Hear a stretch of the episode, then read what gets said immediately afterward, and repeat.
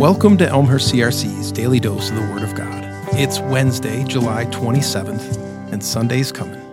This is Kyle Olson, and I'll be reading from Psalm 49, verses 1 through 12. Ooh, boy.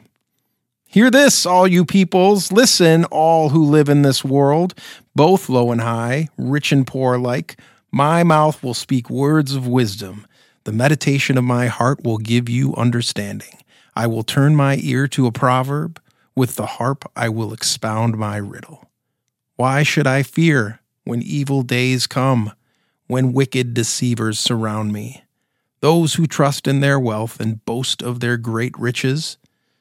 No one can redeem the life of another or give to God a ransom for them. The ransom for a life is costly. No payment is ever enough. So that they should live on forever and not see decay. For all can see that the wise die, that the foolish and the senseless also perish, leaving their wealth to others. Their tombs will remain their houses forever, their dwellings for endless generations, though they had named lands after themselves. People, despite their wealth, do not endure. They are like the beasts that perish.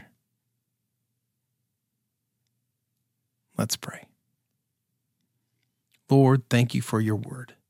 Thank you for the tough, tough words you have for us sometimes, the words that we don't really want to hear, the things that pierce our hearts and turn the screws.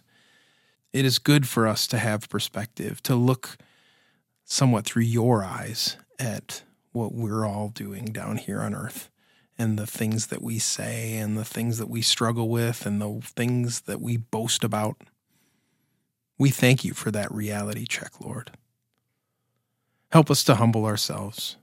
Help us to fear you, Lord, but in a way to really fear the worst parts of ourselves and to reject those and to look to your grace and mercy and love as an example to help bring about your kingdom. In your name, amen.